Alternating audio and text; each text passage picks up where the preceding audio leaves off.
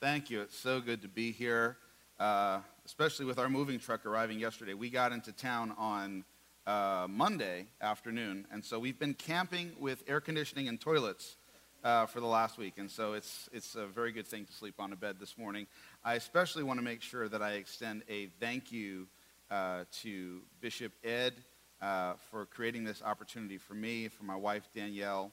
Uh, this is um, really an amazing thing for me to be standing here this morning because after 43 years in one church community, 43 years in one church community, I have now come to you. Um, so it is an adventure for me. It is an adventure for my wife, Danielle. We've been married, it will be 22 years in September on the 15th. And so it is, uh, she gets the credit for that. Uh, um, but uh, she, her dad pastored also uh, in a church just north of the Bronx.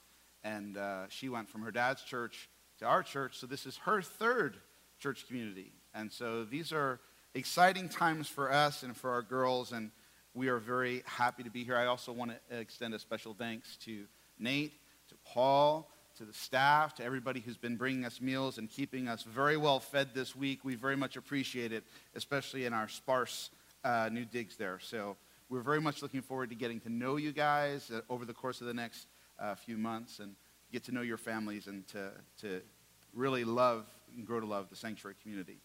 Uh, this morning, my first sermon as your new rector, pastor. Some of us, uh, anybody find the word rector still? It's kind of like, yeah. So we'll, we'll I'm, I'm the rector, I'm Pastor Mark. So how's that? I'm Pastor Mark. Um, this morning, my first sermon here, uh, I'm reminded of the first Sunday morning sermon I ever preached in my life. And it was 25 years ago this summer, 25 years ago, July. I preached my first sermon in a remote village in northwest Tanzania and I uh, preached from this same text that you just heard. So, as a good Pentecostal, I don't believe in coincidences.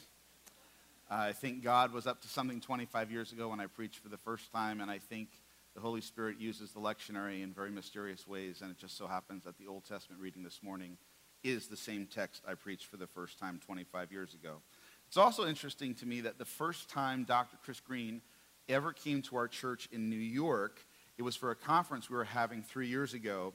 And one of the sermons that was delivered at that conference was this very text. And it was sort of the highlight, no offense to Dr. Green, uh, it was sort of the highlight of the conference, and we've been talking about it for three years. And uh, with that in mind, I want to start the sermon at the end of the story. I want to start the sermon at the end of the text where we find our patriarch Jacob limping, it says. He's limping because of this hip, right? But at the same time, it says the sun rose upon him. He's limping, but the sun is up in the sky. Isn't it interesting that after an encounter with God, the night has passed the night is over. The sun is shining. Jacob has been blessed. That famous line in this story I will not let you go until you bless me. He's been blessed, and yet he's limping. He wasn't limping before he encountered God, but he's limping after God blesses him. Could it be that maybe God encounters are not the simple straightforward, happy sorts of things that we all long for and we all ask for, but that when we get them, it's a little bit more mysterious and it's a little bit more complicated. Yes, the sun's up in the sky. Man, I'm limping. I'm not quite as agile as I was before I encountered this man. There might be a little bit of discomfort, a little bit of limitation, because I wrestled this last night. I think this matters to a lot of us this morning in the room. At least I'm hoping this resonates with your heart because, on the one hand, I think we can have a genuine sense over the course of our life. We can have a genuine sense that we've encountered God. We've heard from God. We've felt the presence of God. And yet at the same time, we live with things that are unresolved. We're living with a limp. We can walk, but we don't quite walk great.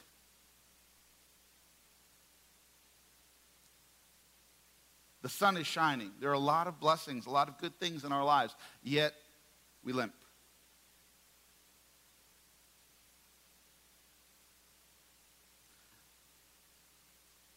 Over the course of the last three years or so, I feel like God has been pulling me deeper into the idea of tension. And that the life of faith, to a great extent, is a life of tension where things don't get resolved on this side of eternity. I also begin to think now that maybe limps, that our limitations, that the things that we feel like might be holding us back are not something that God overcomes. They might be something God actually gives us. I'm wondering could it be that God isn't doing great things through us despite our limitations, but actually because of our limitations? Could it be that the very things we want to rebuke and get rid of are the very things God is excited to see? That the very things that we curse and we condemn and we want to sort of bind and cast away are the very things God has brought into our lives. And I think this matters because all of us who have those limitations can be tempted to wonder if something is wrong with us. Almost as if if we had more faith, the limitations would go away. I have very good news for all of us this morning. Your limitations are not necessarily a sign that something's wrong with you. It's not necessarily an indictment that you don't have enough faith. It might actually be because God loves you and God involved in your life.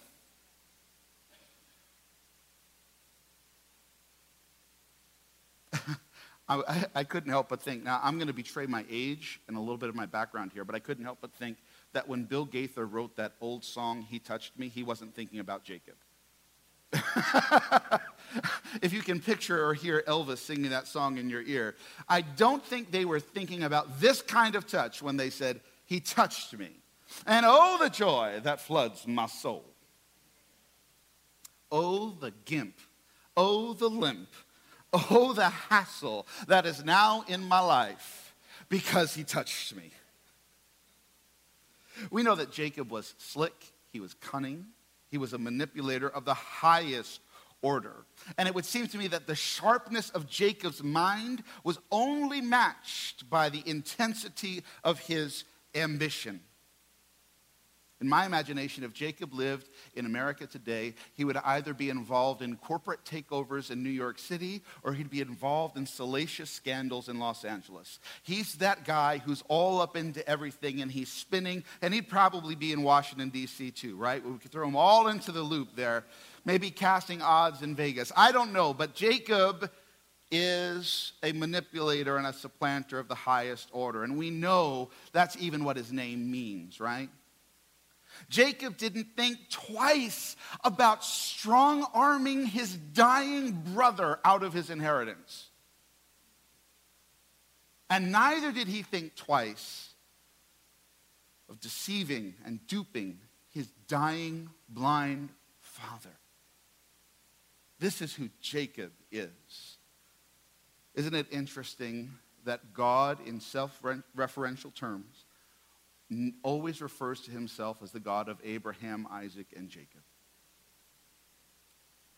That's probably for another day. I'd probably stop at Abraham, but that's just me. Here's what else we know about Jacob, though. Jacob is an heir to one of the greatest promises that has ever been offered to a human being. He's the grandson of Abraham, the one to whom Yahweh comes and makes a covenant in Genesis 12. He makes great promises that he would have descendants greater than the stars of the sky, greater than the sands of the seashore. Jacob's grandfather is a friend of Jehovah. Jacob's grandfather is the father of a miracle baby named Isaac. Jacob was in on that sort of promise, that sort of covenant.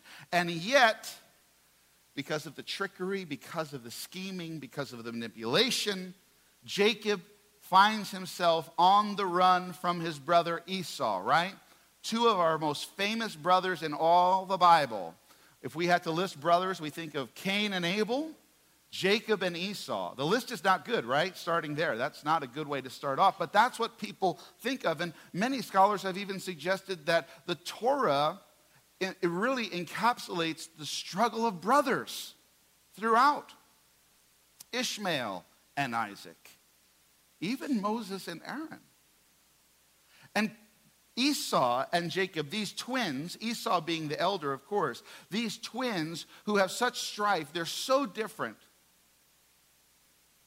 And Jacob swindling him, Esau, out of his physical inheritance and his spiritual blessing, finds himself on the run for his life because Esau has promised, has publicly stated, I am going to kill Jacob. So Jacob leaves the land of promise and goes back to the land of his mother's family. We know that he gets married not once, but twice, and has now a brood of sons in tow. This Jacob has to now go back home and is almost certain he's going to bump into Esau.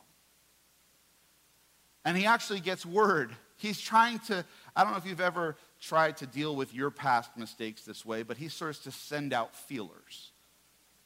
Like, are they still upset with me? Do we think there might still, it's been a long time. Maybe they forgot about it. So he sends out these emissaries to see is Esau even in town? Is Esau around? And when he sends them, sure enough, they run into Esau. And Esau's like, Oh, my brother's here. Tell my brother I'm coming to see him. this, is, this, this goes from bad to worse. Now it's not just that I'm going to meet this man who's promised to kill me. This man knows I'm in town and he's coming for me. He's coming to see me. So, in an act of great courage, Jacob says, Wife number one, you take the kids and go this way. Wife number two, you take the kids, go that way. I'm going to stay here by myself. Now, some of our scholars like to suggest that Jacob wanted to get alone to pray. That's fine. We don't really know. The scriptures don't tell us. In my opinion, if I were a lawyer looking at this story, I would say, based on Jacob's track record He's spinning his own wife and kids to say, well, if Esau finds this group and kills them, I'll at least have this group over here. That's what it looks like to me. Now, you can, you can interpret that as you will, but it seems as if this is that Jacob has discovered his worst fears are true. Unless you're a, a, a demigod or something like that, I'm guessing that all of us in this room have fears. We have things that we're afraid of. How do we respond to our fears? I don't think fear in and of itself is the problem, right? I think it's the way we respond to fear. And I'm, I'm looking at this story, and what I see here is Jacob being confronted by his fears, by his failures, by his past and by his future. He's being confronted. Esau for Jacob, Esau represents all the skeletons in his closet. And I think the details in the story matter as well because it says, number one, that the story is set at night. So when we read these sorts of texts, they're written to be read aloud and heard they're the, probably the summary of years of oral tradition and years of oral telling and hearing these stories. And so when you're telling a story, the details matter. You can imagine for generations they're hearing the story on how the patriarch Jacob finds himself at night. There are, there's no electricity. There are no batteries. There's no solar power. When it's dark, it's dark, and you don't have control over the darkness. The darkness is dark on its own terms. What's interesting about darkness is it symbolizes confusion, it symbolizes uncertainty, it symbolizes vulnerability. Has anybody ever been in a hotel room and in the middle of the night decided you need to get up and do something? But because you're unfamiliar with the room and the lights are not on, the smallest toe on your foot has had a collision course with the sharpest piece of metal in the hotel room. Has anybody had something like this? You know what I'm talking about. And at that point, you call out the name of the Lord in vain. In vain. Darkness. It's generally not a helpful thing. The second thing we need, the second detail that's important is that Jacob is alone. What do we know that God says in Genesis? It is not good for people to be alone. It's not good. Why? Because it's in community that we find comfort. It's in community we find the encouragement to face those fears that are sitting in all of our hearts. It's in community that we find protection. It's the reason why cities are so valuable in the ancient world. There's protection, safety in numbers. So here is Jacob being confronted by his past and his future, by his worst fears. He's in the dark and he's alone. And I want to say that in this moment, what Jacob is thinking, what Jacob is concerned about, is self preservation. I don't think that's a stretch. Whenever we find ourselves in the dark, whenever we're feeling like we're alone, whenever our fears seem to be pressing in on us, I think the number one human inclination is self preservation. Whenever we're facing an unknown reality, take a new rector, for example. That was a joke, by the way. There'll be a, a lot of those bad jokes over the coming months, I promise. Or whether it's New Yorkers living in Oklahoma with tornadoes the first weekend you're there. yes, thank you. Welcome, Tulsa. But here's, here's our instincts almost always go to preservation. Jacob's made it clear that he's afraid of Esau because Esau has promised to kill him.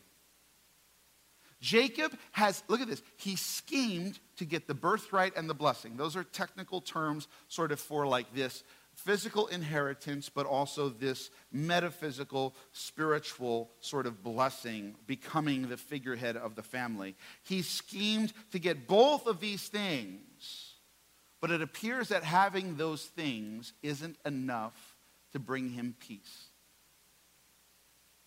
Isn't it interesting? The things that we strive for in our own strength, the things that we acquire, as a result of our own cunning and our own ability and our own strategizing, those things are not enough to bring us peace when our past comes calling. Those things will not be enough to keep us secure and safe when our fears are confronting us. Jacob has the birthright. Jacob has the blessing, and yet he's alone in the dark trying to preserve himself. And it is in this setting that the mysterious man comes on the scene and wrestles with Jacob. I find it a little bit humorous just to think how did this start? Is Jacob sleeping? Is Jacob staring up at the night sky? Does he hear a crack of a branch or some gravel being, you know, a foot in the gravel? Does, how does it happen? And th- does the guy like spring on him? It's like surprise, ah, and he's scared and oh my gosh. Or does the guy say, hey, I'm going to wrestle you? Like, how does this start? Where it's like, okay, just so you know over there, I'm coming for you. And I'm, I do not know how this plays out, but it's very interesting. To, I mean, imagine just wrestling a stranger in the middle of the night. It's very strange sort of thing. Like, I think we, we read the story and we just say, oh, yeah, he wrestled. But think about it. Like, he's laying there in his sleeping bag looking at the sky and a guy's on him. Like, ah, grabs him. Okay, wow. This is interesting, sir. Guess you want to fight. Well, we have to say the obvious at, the, at this wrestling scene, the man here has been understood by generations and centuries of interpreters to be a Jesus figure. Now, whether it's Jesus appearing as the angel of the Lord, if you will, or if it's a prefiguring of Christ. And it's because at the beginning of the story, a man wrestles with Jacob. And at the end of the story, that man says, You've wrestled with God. And so many interpreters see this man, this mysterious wrestler, as the Christ enigma, as the one who is the God man, this one who has the dual natures. This is amazing because you would think if this is Jesus, Jesus would not have a problem pinning Jacob in a little bit of time. And our text says that he could not prevail against Jacob. And that really bothers me, especially when you come from like a little bit of fundamentalism. Like God can do whatever God wants to do. If he wants to pin Jacob, he can. You can't. It's theologically incorrect to say that he couldn't prevail. And so I decided to go after that word and try and dig into that word a little bit because the text, of course, was Hebrew. And I think there's maybe a helpful way to look at this, and that you can parse that verb to say it this way He couldn't get himself to prevail. In other words, it's not that he didn't have the ability, but his heart was so for Jacob that he couldn't get him. He would knock him to the ground, but he won't destroy him. God's heart is for you this morning. The title of my message is, and this is late, it's probably up on the screen The God Who Strives. That was good, right? You like the savvy introduction? We're almost done. the God who strives is, listen, the God who can't get himself to prevail against you. He'll wrestle with you, but it's not in his heart. He's for you. It's not in his heart to destroy you. It's not in his heart to break you in that sort of way. He comes into this night scene and he wrestles this God who has the ability to speak reality into existence, seemingly doesn't have the ability to prevail against Jacob. Now, it's interesting. He touches his hip and he puts it out of socket. So clearly, he has technical ability to take him out. But he does it, and this is where the mystery gets deeper. And I think this is a glimpse of God, the God who strives with us, even though he doesn't have to. He wrestles, listen, from the night to the daybreak, to the breaking of the dawn. He wrestles the whole night. And when he looks at his watch and he says, I gotta go, Jacob's like, I don't think it's like, okay. And he touches his hip and it's out of socket. This is the God who C.S. Lewis describes as the one who cannot ravish, he can only woo. This is the God who will not overcome us because he wants to woo us. He's striving with us. It's sort of like a holy wining and dining, just more painful.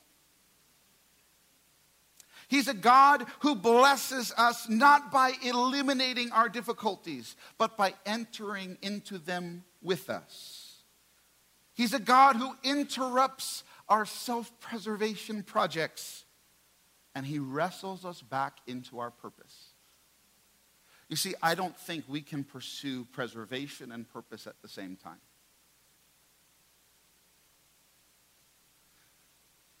You cannot pursue the preservation of yourself as you are and the purposes of God for your life at the same time because the purposes of God are a threat to who you are now.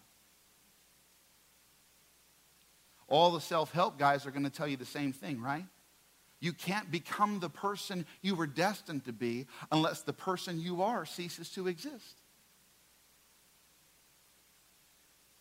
To whatever extent we're trying to preserve things as they are, we are the people who are denying a greater purpose on our lives. How many of us have quit before the dawn? How many of us have been encountered by God mysteriously in our night seasons, in our lonely seasons, in our fearful seasons? And God wants to wrestle. And if we even start with God, we don't make it but a little while. We're like those disciples in the garden who couldn't tarry but an hour sometimes. How many of us have mistaken this man who's wrestling with us for an enemy rather than a blesser? How many of us have been so afraid, so concerned for our own safety that we forgot the promises of God?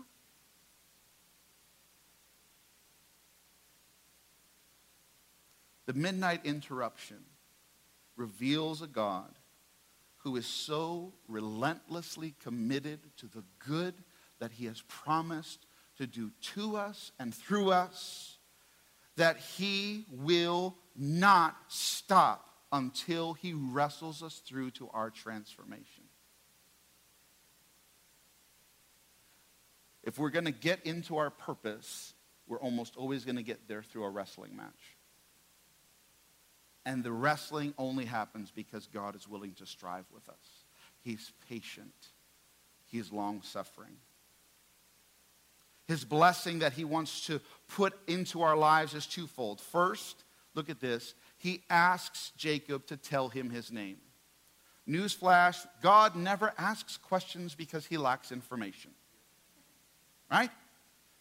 So in this instance, Jacob is not informing God, he is confessing to God. Because his name is an indictment. His name means manipulator and supplanter. And this exchange of confession is one in which this powerful sacramental reality reveals the very presence of God because God has the power to change names. He has the authority to look at a Jacob and say, You are no longer a manipulator, you are a prince of God. What's interesting here is that God was willing to strive with Jacob, and he is now willing to rename him and to pull him back into his place within the purpose of God to establish a holy nation. Nations have princes, nations have rulers. Suddenly, when he says, Your name is Israel, this is not just about Jacob, this is about the promise God made to Abraham. I'm going to establish a nation in the world through which all of the other nations will be blessed. And you're going to be a prince, not a supplanter, not a manipulator. You see, Jacob is the one who takes blessings, Israel is the one who receives blessings. Jacob is the one who has acquired things because of his ability, but Israel is the one who receives things because of his humility. This is so countercultural for us because we live in a culture that rewards ambition, not humility the great things that God wants to do to you and through you, the purposes of God for you personally and corporately, are entered into by humility and surrender, not by being clever, slick, or manipulative. And all we must do is be willing to stay in the fight with God. And at some point, He's going to ask us, What is your name? What is your identity right now? Who are you? What is the sum total of your past and your history? And God is going to look at us and He's going to say, But I call you. Isn't it interesting that in Revelation, it describes the age to come, and in that age, all of us will have a new name. All of us will have a new name. And there's a second blessing here. And that is, and this is the oddest blessing of all, that the God who strives with us is the God who cripples us. He's the God who weakens us. And this has to seem ridiculous to say that this is a blessing, that a God encounter leaves me weaker than when I came. But we must remember this we are citizens of an upside down kingdom and it is a kingdom ruled by a crucified Lord. His victory came not through conventional power, it came through surrender. It didn't come through strength, it came through weakness. Listen, to the extent that God strives with us, he weakens us. But, but to the extent that he weakens us, he is conforming us to the image of his son. Listen, Paul says in Philippians chapter 2 that this son was the one who emptied himself, taking on the form of a slave, being born in human likeness, and being found in human form. He humbled himself and became obedient to the point of death, even death on a cross. Here's a question compared to the divine nature, how much weaker is the human form that Jesus embraced? And this Jesus is the one who is slain from the foundations of the earth. This is Jesus embodying divine purpose. How? By becoming weak. This holy nation of weakness, of which we are members, is exactly what God has ordained to change the world. To whatever extent we're not strong, we're not competent, we're not powerful, we're not smart, that's, God says, yes, I can work with that. I can work with that. Think about it. Paul, again in 1 Corinthians 1, writing to a very affluent metropolitan community in Corinth, he says, God's weakness is stronger than human strength. What does he go on to say? God chose what is weak in the world to shame the strong. God's walking up and down the aisles looking for weakness. And when he can't find it, he'll wrestle you into it. He'll strive with you, he'll stay with you, he'll basically play with you, right? Because it's playing. He has the power to dislocate your hip right away, but he'll stay in the fight until we say we cannot let go. Our weakness is integral, it is not incidental to how God's purposes are fulfilled in the earth. And if all of this seems odd, it is. If it seems strange, it's because it's holy. I think we're onto something. We feel out of our element we don't feel particularly agile in a social setting or a work setting, a church setting. God's got us where He wants us. Paul concludes his second letter to the church in Corinth with these words Three times I appealed to the Lord about this thorn in my flesh, that it would leave me. It was Paul's limp. But God said to me, My grace is sufficient for you, for power is made perfect in weakness.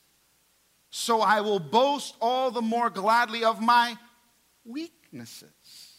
See, this is the blessing. The blessing is that the God who strives is the God who cripples. The God who strives is the God who gives you thorns in the flesh. The God who strives is the God who leaves you weaker because of the encounter. Because we're looking more like Jesus. So, in our darkness and our solitude, we wrestle with the God who strives until daybreak. We don't rush to get to the conclusion. We don't quit because things are taking too long. We confess our Jacobness. Yes, that is my name. And we hold on to receive what we could not acquire the sort of blessing that we could never scheme our way into. We cry out, we will not let go until this striving God blesses us on His terms, in His time, and for His glory.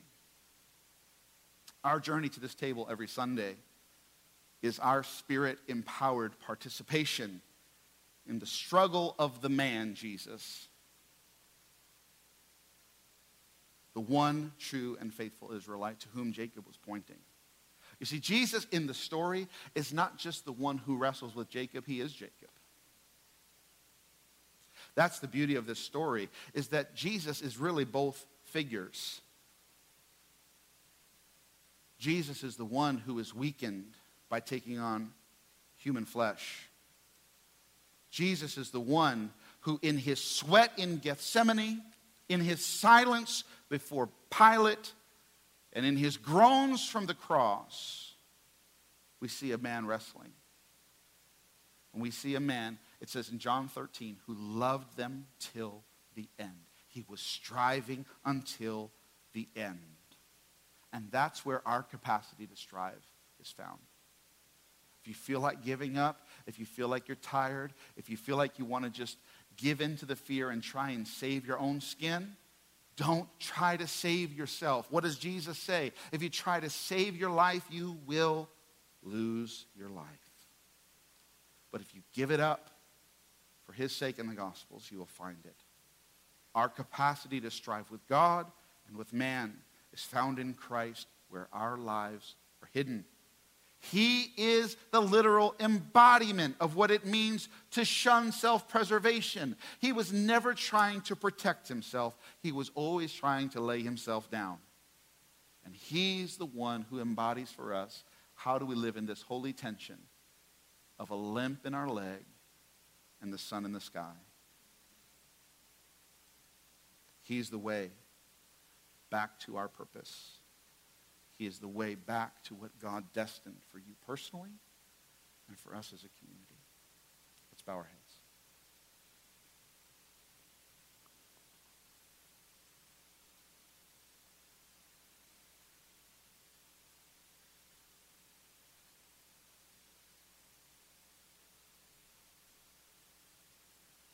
Almighty God, I pray for each one of us who have things in our past that we feel like they hold us back. We don't want anybody to know about. Things in our future that we feel like are coming for us and threatening us. I pray for those who feel like they're in the dark, a lot of uncertainty. I especially pray for those who feel like they're alone. You are the God who strives. You are the God who enters our darkness, enters our isolation, enters our fears. And you transform us by your grace. May our hearts be filled with faith to believe what we don't see with our eyes, to hope for things that don't make any sense. Because you are relentless in your love, you are faithful to your promises and your purposes will never fail.